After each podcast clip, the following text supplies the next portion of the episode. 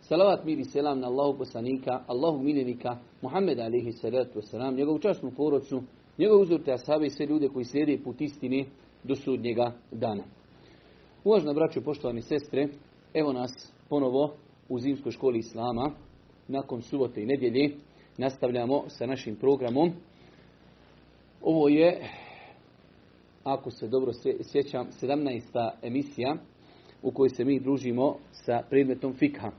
Dosad smo obrađivali mnoge stvari koje se vezuju za namaz.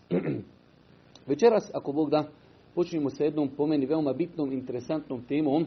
E, mi ljudi koji smo izloženi pitanjima e, ljudi sa terena, znamo da se najčešći, među najčešćim pitanjima koja se postavljaju jeste pitanja koja se vezuju za skraćivanje namaza i spajanje namaza.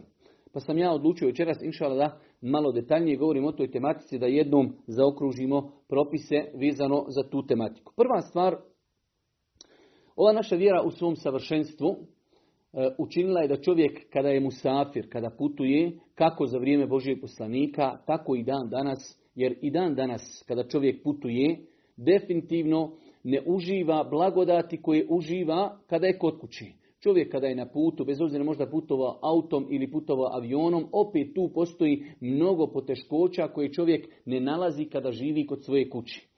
Pa je Islam u svome savršenstvu čovjeku olakšao mnoge stvari kada su u pitanju ibadeti na putovanju.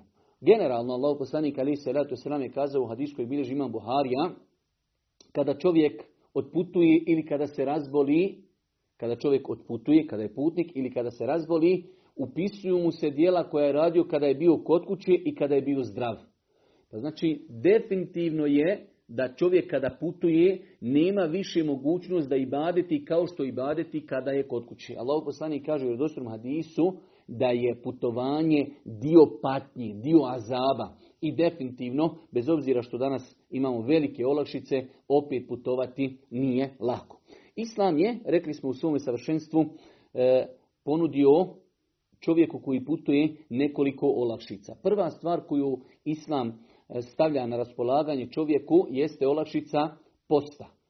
Mi znamo svi da se Islam gradi na pet temelja, e, izgovaranje riječi La ilaha illa Muhammedu Rasulullah, namaz, post, zekijat i hađ. Post, znači jedan od temelja Islama, čovjek kada je musafir i kada je putnik, dozvoljeno mu je da ne posti. Svakako da će on nakon Ramazana napostiti te dane kod kući. Ali mu je Islam dopustio, znajući da čovjek na putovanju prolazi kroz razno razna, hajde da kažemo, iskušenja i e, veći, veći, e, veći mu je trud potreban na putu nego kada je kod kući, Islam je dozvolio čovjeku da ne posti. Generalno, mi danas živimo u vremenu kada i putovanje e, poprilično je olakšano. Pa vidjet ćemo ljudi putuju autima, auta su klimatizirana, ljudi putuju autobusima, ljudi putuju avionom, ljudi putuju u vozovima, ljudi putuju u brodovima. Mnogo, mnogo su i putovanja olakšana. Ali opet putovanje je putovanje. Pa kažu islamski učenjaci, generalno je pravilo kada je Ramazan i čovjek putuje, poslije ćemo govoriti kolikim putovanjem, ako je čovjek musafir i putnik, može da taj dan ne posti. Svakako, ako, ako je jak, ako ne osjeti neku veliku tegobu, bolje mu je da posti kako bi ispostio u blagoslovljenom mjesecu Ramazanu. Ali ako čovjek ne posti, ne smije mu niko ništa prigovoriti. Sami sabi kažu, mi smo znali putovati za vrijeme Božih poslanika, pa bi među nama bilo oni koji posti, a među nama bi bilo oni koji ne posti. Pa oni koji poste ne bi prigovarali onima koji ne poste, a oni koji ne poste ne bi prigovarali onima koji poste. Pa je to pravilo Islama, znači da je čovjeku Musafiru dopušteno u Ramazanu ako putuje da ne posti. Ali ako jednostavno ne osjeti, ne osjeti veliku tegobu tokom putovanja, bolje mu je da posti zbog blagoslovljenog vremena, a to je mjesec Ramazan. Druga olakšica koju Islam nudi čovjeku kada je na putu jeste potiranje po mjesecama tri dana i tri noći. Mi smo o tome govorili detaljno, jedan, ajde da kažemo skoro pa cijeli čas ove zimske škole islama smo govorili o potiranje po mjesecama i čarapama, pa smo kazali da islam dopustio čovjeku koji kod kuće boravi da dan i noć potire po čarapama ili po mestvama prilikom uzimanja abdesta, a kada je musafir, da može tri dana i tri noći da potire po mestama kada abdesti, ako je mesto ili čarape obukao na abdestne noge. Znači, na putovanju je ta olašica još veća. Kod kuće je ona dan i noć, a na putovanju je tri dana i tri noći. Treća stvar jeste e, da je Islam dozvolio čovjeku da skrati četvero rekiatni namaze. Mi smo više puta govorili, u Islamu postoji pet dnevnih namaza. Imamo sabah, dva rekiata farza i dva rekiata sunnita. Imamo podni, četvero rekiatni farz, četiri rekiata farza. Imamo i kindiju, četiri rekiata farza. Po, uh, akšam imamo tri rekiata farza i jaciju imamo četiri rekiata. Pa imamo tri rekiata, koji je, tri namaza koji su četvero rekiatni. Podni i kindija i jacija. Islam u svom savršenstvu dopustio je čovjeku i dozvolio mu je da kada bude na putovanju, a govorit ćemo poslije koji su to uvjeti, ali generalno kada je čovjek musafir i putnik, četvero rekiatni namaze može kratiti na pola. Podni klanja samo dva rekiata i predaje selam. I kindiju predaje, klanja dva rekiata i predaje selam. Jaciju klanja dva rekiata i predaje selam i to je to. Što se tiče sabaha, on ostaje, znači dva rekiata sunneta, dva rekiata farza. Što se tiče akšama, pošto tri rekiata, znači je neparan broj, nemoguće je to e, poloviti, pa je i akšam ostao, e, znači, tri rekiata. Prva stvar, znači, koju treba da zapamtimo jeste da je kraćenje namaza na putu po konsenzusu islamskih učenjaka dozvoljeno. Poslije ćemo govoriti o propisu da li moramo skratiti ili ne moramo. Ali znači u islamu da li postoji nešto što se zove kraćenje namaza, po konsenzusu islamskih učenjaka postoji nešto što se zove kraćenje namaza, ali rekli smo koji namaza, četvero rekiatnih, četvero rekiatnih namaza, tako da sabah ostaje dva rekiata, Podni namaz kada klanjamo samo klanjamo dva rekiata i kindiju kada klanjamo klanjamo dva rekiata, akšam ostaje klanjamo tri rekiata i jaciju klanjamo dva rekiata. To je znači generalna platforma koju treba da zapamtimo, a to je da je da u islamu postoji olakšica koja se zove kraćenje, kraćenje namaza. Nakon toga dolazimo do samog propisa, a to je da li kada smo mi musafiri moramo skratiti namaz ili ga možemo klanjati potpuno. Vidite koliko su islamski učenjaci, hajde da kažemo, e, pokušali da ponude ummetu odgovor na svako pitanje. E, postoji fin broj islamskih učenjaka e, i ovaj stav se pripisuje i hanefijskom mezhebu da je čovjeku na putovanju obaveza da skrati. Allahu ekber. Znači čovjek kada je na putovanju ima učenjaka koji kažu kada klanjaš podni, a ti si musafir, moraš klanjati dva. Ako klanjaš četiri, namaz je neispravan. Znači ima učenjaka i taj se stav pripisuje Hanefijskom mezhebu da ako klanjaš na putovanju podne ili kindiju ili jaciju, moraš i klanjati dva rekiata. Velika većina s druge strane islamskih učenjaka, takozvani džumhur, smatrali su da je to ruhsa, da je to olakšica, da je to dopušteno. Što znači, čovjek ako hoće skratit će namaz, ako tako uradi, postupio je po sunnetu Božijeg poslanika, ali se letu ako klanja pun namaz, on nije pogriješio. Znači, e, prva stvar, konstatacija, propisano je u islamu. Znači, kada kažemo propisan, legitiman je taj postupak. Nije nikakva novotarija, nije ništa neosnovano. Prva stvar, to nam je platforma da je kraćenje namaza legitiman čin u islamu. Nakon toga se ulema razilazi dobro. Kada smo konstatirali da je legitiman čin, a šta je njegov propis? Da li je obaveza skratiti ili je to samo dozvoljeno ili pohvalan čin? Pa smo rekli da postoje dva veoma jaka stava. Jedan stav je da je obaveza skratiti namaz. Na putu si, putuješ, moraš kratiti namaz i džumhur islamski učenjaka, većina, velika većina, od kojih su i tri mezeva, smatrali su da je to samo ruhsa, da je to olakšica i da je to dozvoljeno. Znači, čovjek je krenuo putovati, nastupile podne, klanja četiri rekiata, po njima to je ispravno, ali je bolje i po njima da klanja dva rekiata. Zašto? Jer je to bila praksa Božijeg poslanika, alihi salatu wasalam. Allah najbolje zna mislim da je ispravan stav e, džumhura islamskih učenjaka, većine islamskih učenjaka, a to je da čovjek na putu bolje mu je, ovo moramo zapamtiti, bolje mu je da krati namaze. Podne i kindju i jaciju. Bolje mu je, ali ako bi klanjao potpun namaz, njegov namaz je njegov namaz je e, ispravan. Ovdje je veoma bitno, spomenuli smo to kada smo govorili e, u propisima tejemuma, kada Allahom poslaniku dolazi na dvojica ljudi, pa oni su bili na putu, nisu imali vode. Pa su klanjali sa tejemom, kada su našli vodu, ovaj jedan je ponovio namaz, ovaj drugi nije. Zato kaže, zašto da ponavljam, mi kada smo htjeli klanjati, nismo imali vode. Mi smo uzeli tejemom, klanjali, nakon toga dobili vodu, pa je rekao Boži poslanik koji nije ponovio, kaže, ti si pogodio sunnet. A on drugom je rekao, ti imaš dvije nagrade. Dvije nagrade zato što si dva puta namaz klanjao. Ali kažu islamski učenjaci, veća je nagrada ovoga što je rekao mu Boži poslanik, ti si pogodio sunnet. Ti si ispravno postupio.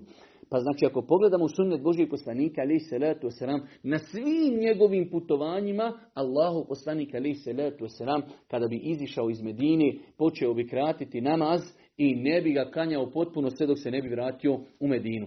Pa je sunnet Božijeg poslanika alaihi salatu wasalam kraćenje namaza na putu. Tako da znači čovjek koji želi da upotpuni sunnet Božijeg poslanika u svim svojim e, svakodnevnim postupcima, kada putuje, bolje mu je da klanja dva rekiata, četiri farze. Nakon toga dolazimo do onog bitnog pitanja, a to je veoma e, znači, potrebno svako od nas zapamti, a to je šta su to uvjeti kada mi možemo skratiti namaz. Mi cijelo vrijeme, cijelo vrijeme samo dobro se moramo noćas koncentrisati, jer ćemo imati poslije termin spajanja namaza. Mi sada samo govorimo o kraćenju. Govorimo podne da klanjamo dva, i kindiju dva, jaciju dva. Samo da pola četverorekjatnog namaza otpišimo.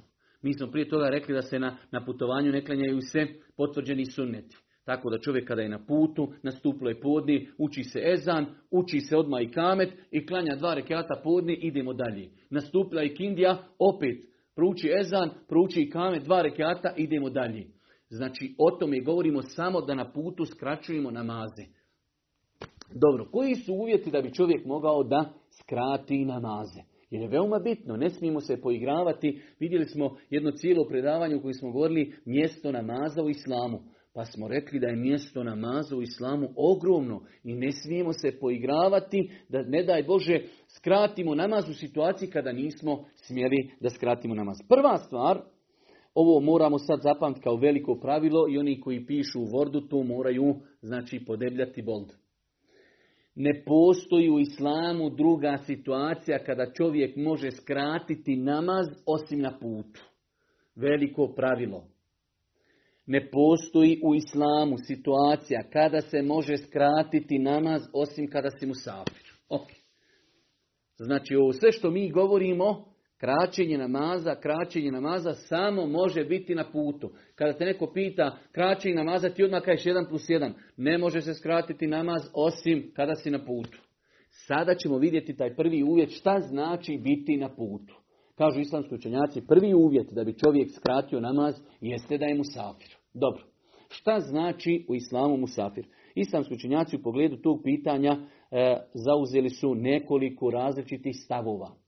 To jest, malo lakšim jezikom pojašnjeno, koliko čovjek minimalno treba da putuje, da njegovo putovanje bude dugo, pa da bi se on smatrao musafir, ako onda za njega kažemo da je musafir, tada može da ne posti, tada može da potiri tri dana, tada može da skraćuje namaz i vi ćemo poslije i može čak i da spaja namaze. Pa su se islamski učenjaci u pogledu tog pitanja definisanja dužine puta kojeg ako će čovjek putovati, on se tada smatra musafir, pa su zauzeli nekoliko različitih stavova. Onaj poznati stav kojeg e, dosta islamskih učenjaka preferira jeste da je to otprilike nekih 80 85, 88 km. To je taj neki stav koji se vezuje, e, koji se vezuje na e, tome da se putovanje koji će čovjek putovati ograniči. Pa je znači stav bio učenjaka 80 km, 84, 85, 88.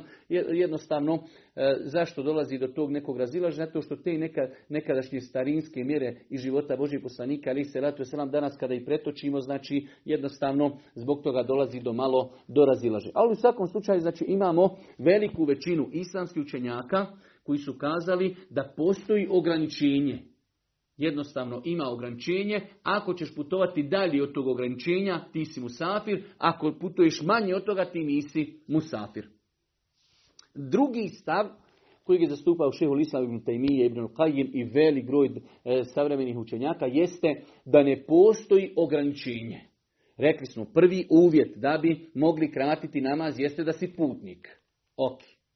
Velika većina islamskih učenjaka smatra da ta riječ biti putnik znači putovati dalje od 80 km. Ako nećeš putovati 80 km, ti ne možeš kratiti namaz, jer nisi musafir. Šehul Islam ibn i velik broj učenjaka savremenog doba kažu ne. U islamu, iščitavajući sunet Božijeg poslanika, iščitavajući Kur'an, nigdje nemamo jasan i vjerodostojan hadis koji kaže ako toliko putuješ ti si musafir, ako ne putuješ toliko nisi musafir. Ne postoji jasan i vjerodostojan hadis. Imaju vjerodostojni, ali nisu jasni imaju vjerodostojni hadisi u Buhari i Muslimu, ali nisu jasni da poslanik jasno kaže ko putuje toliko, on može kratiti. Ko ne putuje, ne može kratiti. Allah najbolje zna, Allah najbolje zna, mislim, s aspekta, gledano s aspekta dokaza, stav šehul Islama ibn Tajdije ibn Qajima, da nema ograničenja, mnogo je jači.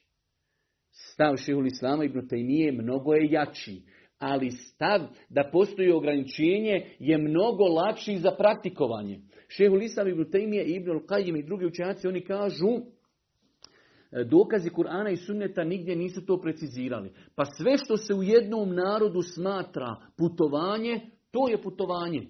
Što god ljudi kažu, e danas otputova. I onda kaže, primjer radi, ide u Zencu čovjek. Evo iz Sarajeva do Zence, ne znam, ima 80 km. Ako ljudi tog podnevlja kažu, ja putujem u Zenicu, onda je to putovanje. Ali ako čovjek kaže, idem do evo rećemo ovdje do Brezi ili do, do Vareša ili do Kaknja, jedno, ako to oni ne smatraju putovanjem, onda to nije putovanje. I onda samim tim dolazi do tog razilaženja, dobro, a šta ljudi smatraju putovanjem? Danas imamo auta, danas imamo e, put, e, putuje se putem voza, putem aviona, i znači, e, taj stav Ibnu Tejmije, iako je s aspekta Islama dokaza jači, ali s aspekta praktičnog je potežak. Pa se ljudi razilaze, onda ljudi ima neko na 30 km krati, neko kaže ja ne kratim na 70 i tako dalje.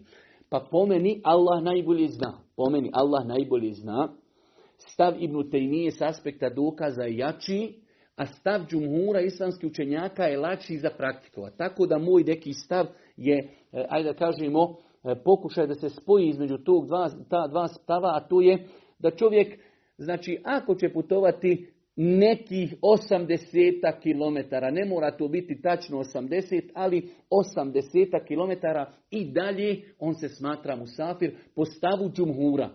U osnovi Ibnu Tejmije i njegovi ljudi koji zastupaju njegov isto stav, oni uvijek kada je u pitanju stav džumhura, oni uvijek kažu da to je putovanje. Oni samo dosta puta mogu i manja putovanja od 50 ili 60 km mogu ih smatrati putem. U svakom slučaju, e, kao vid emaneta, bilo mi je obaveze da ovo spomenim, da postoji jako razilaženje, tako da sutra ako vidite čovjeka, kaže, ja sam stava koji je preferirao Ibnu Tejmije, ja kratim namaz e, kada putujem na 60 km, mi mu ne možemo ništa kazati zato što je taj stav ima jako utemeljenje. Ali kada mi pojašnjavamo ovako školski, mnogo je lakše ljudima kazati, ako putujete 80 km i dalje, vi se smatrate musafirom. Ako se smatrate, ako putujete manje od toga, već tu postoji znači razilaženje da li ste musafiri ili ne. Znači, rekli smo, glavni dokaz Ibn Taymiye rahmetullahi alihi jeste da ne postoji u Kur'anu niti sunnetu Božih poslanika ali salatu wasalam jasan argument koji ograničava putovanje, već u većini slučajeva uvijek se spominje riječ sefer, putovanje, musafir, nigdje nema da je to precizina. Pa smo zato i kazali, pa smo zato i kazali e, da, da je stav Ibn Taymiye s aspekta dokaza e, jači, ali je stav džumhura u Lemi lakši za prakticiranje. Imamo vjerodostan hadis e, u kojem Enes radijallahu ta'ala kaže Allahu poslanik ali salatu selam kada bi izišao e, na putovanje od on je to u toj tadašnjoj mjeri kazao tu ferasih, a jedan ferseh je 4,8 km. Znači 3 ferseha su 12,4, 12 km.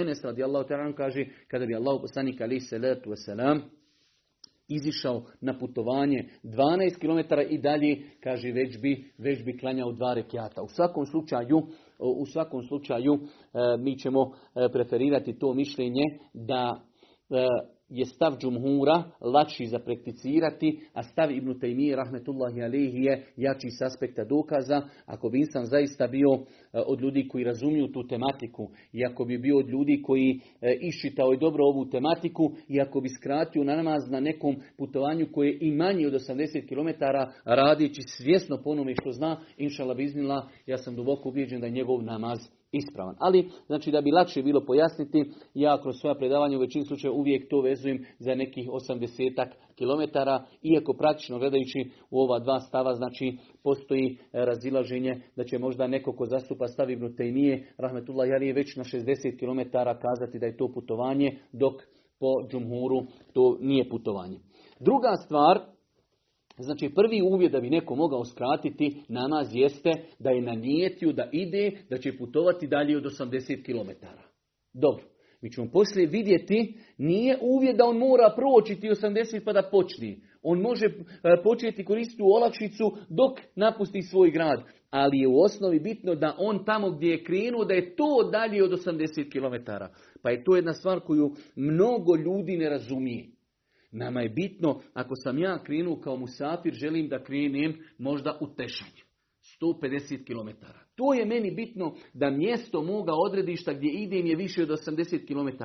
A kada ću ja to početi koristiti, to ćemo poslije pojasniti. Pa su to dva zasebna pitanja. Mi dosta cijelo govorimo vrijeme, čovjek na putu može kratiti namaz.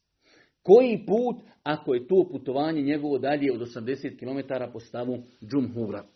Drugi uvjet jeste, odnosno drugi uvjet kod e, islamskih učenjaka, kod džumhura jeste da je to putovanje gdje on putuje nešto što je halal i dopušteno.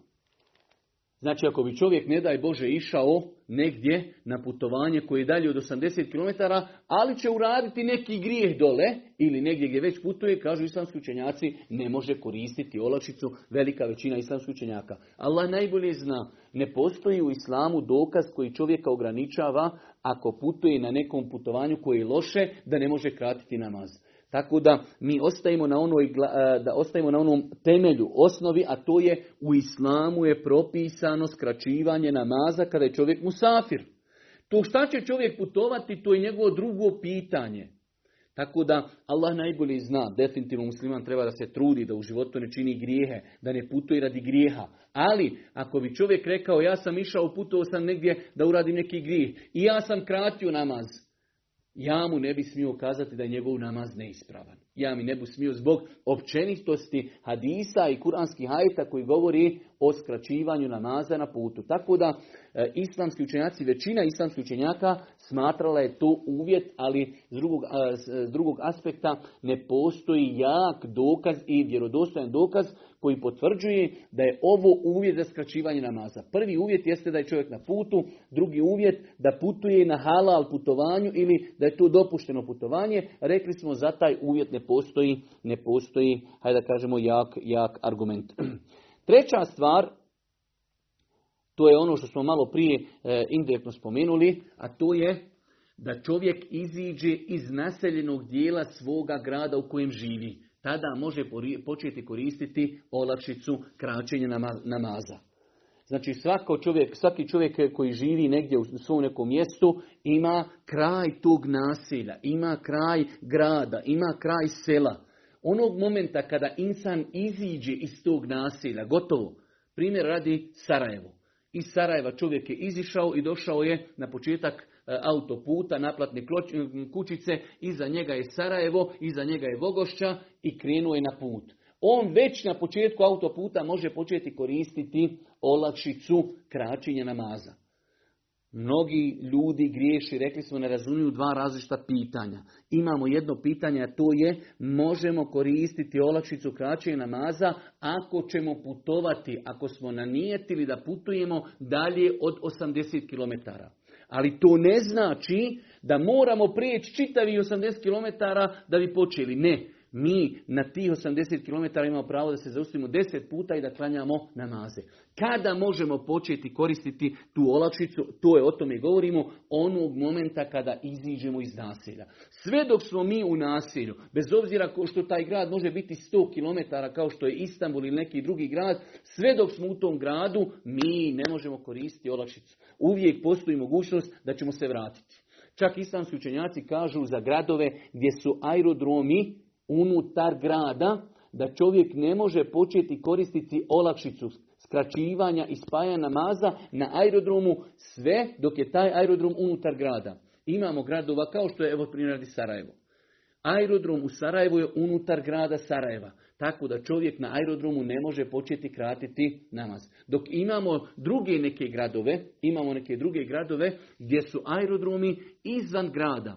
Ako je aerodrom potpuno iznesen, izdvojen izvan grada, čovjek kada krene od kuće, otišao je na aerodrom, već na aerodromu može početi koristiti e, olakšicu skraćivanja namaza. Vraćamo se u ovom trećem veoma bitnom uvjetu, jer tu dosta puta ljudi griješi i za post i za namaz. Pa ćemo vidjeti čovjek i na nijetju, kaže danas ću putovati, ja danas ne postim. I ode na aerodrom. Ne, Čovjek ne može prekinuti svoj post sve dok ne iziđe iz naselja u kojem živi, ali ne mislimo bukvalno samo naselje, već znači e, zdanja, kuće, naselje, grada u kojem on živi. Da neko ne kada kažemo naselje, čovjek izišao iz svoje ulice, još je unutar jednog grada, ali kaže izišao sam iz svog naselja. Ne, mora izići iz naseljenog dijela grada u kojem on živi. Kada iziđe iz tog grada, može početi da ne posti, može, ako je već zapostio, može pokvariti post i ako treba da klanja, može, može početi kratiti namaz. Sve dok je unutar tog grada, ili na aerodromu, ili putuje sa svojim autom, nema pravo da, nema pravo da koristi olakšice putovanja.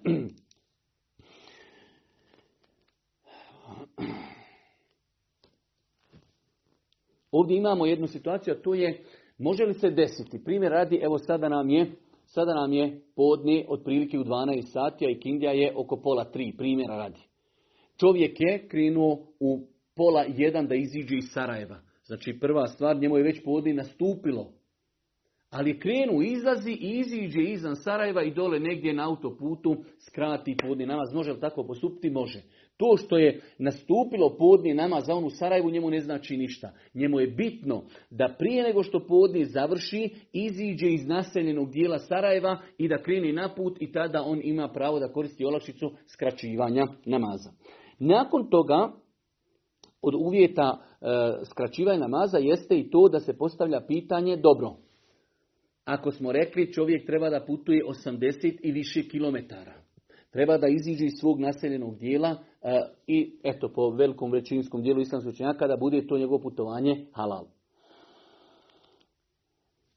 postavlja se pitanje ako čovjek je otišao u neko mjesto i tu će ostati nekoliko dana, da li tih nekoliko dana on je musafir ili nije musafir? Veoma bitno pitanje koji se mnogo, mnogo često postavlja.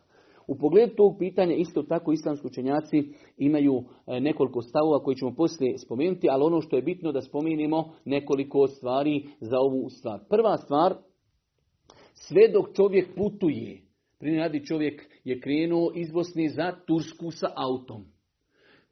Svo vrijeme dok on vozi se do Turske, tu sva ulema kaže da je musafir i može skraćivati namaz, rekli smo ako je dalje od 80 km. Znači kada bi čovjek vozio se 15 dana, 20 dana, mjesec dana, vozi kontinuirano, putuje, pješači, on je musafir. Znači samo je problem kada odsjedni, ali to kada on putuje, svi kažu da može kratiti namaz. Druga stvar, ako bi čovjek odsjeo u nekom mjestu, i ne zna koliko će odsjesti u smislu čeka nešto da završi pa će se vratiti kući. A to njegovo čekanje može biti dan, može dva, može tri, može četiri, a može biti i petnaest. Očekuje nešto. Nije jednostavno znači došao tu da živi. On nešto očekuje. Desilo je se Abdullahu ibn Omeru da je otišao u Azerbejdžan i gore je zapadao snijeg. Ostao je šest mjeseci i klanjao je skraćenu namaz. Znači čovjek ako negdje odi i čeka da završi neki posao, ne zna kad će se vratiti i takav insan ima pravo da skraćuje namaz. Znači prvi je onaj koji je u toku putovanja. Makar putovanje bilo, čovjek ide za Tursku, čovjek ide za Pakistan, vozi se mjesec dana autom, cijelo vrijeme putovanja on je musafir. Ako negdje odsjedni, došao je na mjesto gdje treba da putuje, ne zna koliko će ostati, jednostavno nije došao tu živjeti, ali nije definisan njegovo, možda će dan, možda pet. Taj insan je musafir. I imamo problem u čovjeku koji je došao i kaže ja znam koliko ću biti. Došao sam, otišao sam kod rođaka u Švedsku i bit ću sedam dana i vraćam se u Bosnu. Da li sam ja musafir ili ne? Rekli smo, znači, dok je u putu, ima pravo da, da, da i kad ide i kad se vraća. E, druga stvar, rekli smo, ako ne zna koliko će ostati, već nešto iščekuje i on je musafir, problem, problem je onog momenta kada kaže ja znam koliko ću ostati. Ja nisam došao tu živjeti, nisam došao raditi, nisam došao studirati, ja sam musafir, ali ću ostati primjer radi deset dana. U pogledu tog pitanja islamski učenjaci su se razišli. A prije toga, ovo se sve odnosi u tih deset dana, evo primjer radi deset dana, jeste kada on sam klanja. Čovjek ako dok je negdje ocijeo u nekom gradu, u nekom selu, u, u nekoj državi i tu ima džemat, i tu ima džamija, i on ide klanjati u džemat, on mora klanjati za efendijom četiri rekiata. Tako da nama ostaje jedina verzija, čovjek je otputovao više od 80 km, odsješće desetak dana i sam ponekada klanja kod kući. Ona koji ide u džemat mora klanjati četiri kjata. U pogledu tog pitanja islamski učenjaci, islamski učenjaci su se razišli u nekoliko stavova. Pa ćemo vidjeti da je bilo učenjaka koji su kazali ako će biti više od četiri dana, gotovo, on nije više musafir. Znači došao je čovjek rodbini u Švicarsku, u Švedsku i kaže ostaću kod vas sedam dana. Njima nije drago, veli bolan bolje ti da ostaješ četiri dana, da moraš stačivati namaz, da ga mogu prije liferovat. On kaže ostajem sedam dana. Velik broj učenjaka kaže pošto si više od četiri dana nisi mu safir. Ima ulemije koja kaže 15 dana. I ima razno raznih drugih stavova. Generalno je pravilo danas zapamtite kada god vidite da su se učenjaci razišli u različite stavove. I ti stavovi imaju velike oscilacije, znajte da u tom pitanju ne postoji dokazi. Pogledajte, jedni kažu, ako si četiri dana ostao, ti si musafir, a ako ćeš ostati više, nisi musafir. Jedni kažu 15, jedni kažu 19, jedni kažu 20. To nam ukazuje da u tom pitanju ne postoji dokazi. Pa je ispravno i tačno da i to njegovo odsjedanje u nekom mjestu nije ograničeno. Nije ograničeno. Ovo moramo sad dobro shvatiti. Čovjek je otišao kod rođaka u Švedsku, iz Bosne. Dok putuje do Švedske, on je musafir. Kad se bude vraćao iz Švedske, musafir je. Ako je gore otišao, ne zna nekoliko dana koliko će ostati, on je musafir. Ali je došao i kaže, ja hoću da ostavim deset dana. Mi kažemo takvoj osobi ti si musafir. Ne postoji u hadisima Božijeg poslanika niti jedan hadis koji kaže ako četiri dana sjediš negdje kao musafir, ti si musafir ako više nisi. Niti 15, niti 19, niti 20. Islamski učenjaci su to shvatili na osnovu postupaka poslanika ali salatu sram. Drugo veliko islamsko pravilo, sami postupci Božijeg poslanika u islamu ne ukazuju da je nešto vađib. Kada nešto Božji poslanik samo uradi, sam taj njegov postupak ne znači da je to vađib. Pa i ovdje, to što je Božji poslanik nekada putovao samo četiri dana i vratio se, nigdje nije ograničio. Imamo drugo putovanje gdje je putovao 15 dana. Imamo treće kada je putovao na Tebuk, 20 dana putovao i non stop je kratio. Tako da znači, tačno je mišljenje da ne postoji granica koliko ću ja sjediti, pa ću pa sam musafir ili nisam musafir. Ali ovdje moramo razgraničiti kako ne bi ljudi pogrešno shvatili. Otišao je čovjek živiti e, u, u Švedsku negdje ili Njemačku raditi tri mjeseca, kaže, e, pa tamo piše, rekao nije ograničeno. Ne, Znači sve dok si ti tu došao kao musafir, ali onog momenta ako sam ja došao studirati i bit ću tu jedan semestar ili sam došao tri mjeseca raditi, imam svoj stan i živim i internet imam e, svoje auto, onda to više čovjek nije musafir. Mi govorimo o čovjeku koji zaista musafir i kod god da ga tu upita, kaže mu, brate, što ti došao živjeti? Ne, ne, ne, ja došao malo da posjetim rodbinu. Ali razlika je kada čovjek dođe, ja došao raditi i ovdje sjedim. Ja sam ovdje tri mjeseca, ili ja sam ovdje e, šest mjeseci, ili ja sam ovdje došao na godinu dana. To je već došao čovjek da odsjedni, to je njegova adresa. Tako da veoma je bitno napraviti razliku između ova dva pitanja kada kažemo nije ograničeno, ne možemo ograničiti na 5, 7, 10, 12, 19 ili 20 dana, sve dok je čovjek tu došao sa nekim poslom kao musafir. Onog momenta kada dođe on i ima svoju sobu i živi, ima svoj auto, on više sigurno tu nije musafir i on se jednostavno ne razlikuje od drugih ljudi.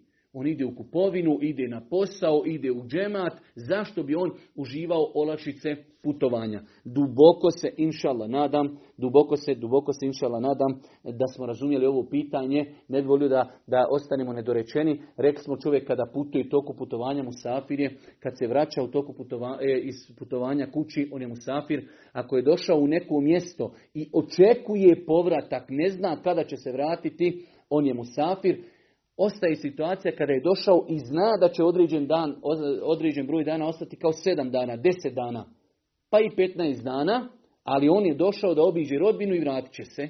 Mi kažemo ne postoji ograničenje. Sve dok je čovjek došao, ne želi da tu ostane, ne želi da se vezuje poslom, ne želi da e, znači živi, već je došao kao musafir, mi kažemo da za njega vrijede propisi putovanja. Kada? Kada klanja sam. Ako dolazi klanjati u džamiju, on mora klanjati četiri rekiata za imamom.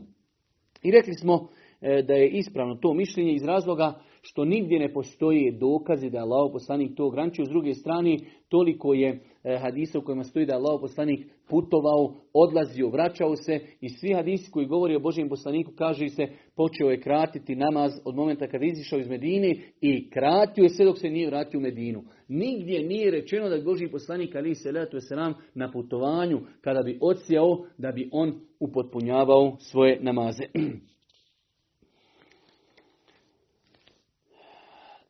za, za kraj, ako Bog da ovog poglavlja, za kraj ovog poglavlja, ostaje nam da pojasnimo, rekli smo, ako čovjek kada je, kada je musafir i došao je da klanja u džamiju gdje ljudi klanjaju, e, ljudi koji nisu musafiri, obaveza je tom čovjeku da klanja e, namaz potpun.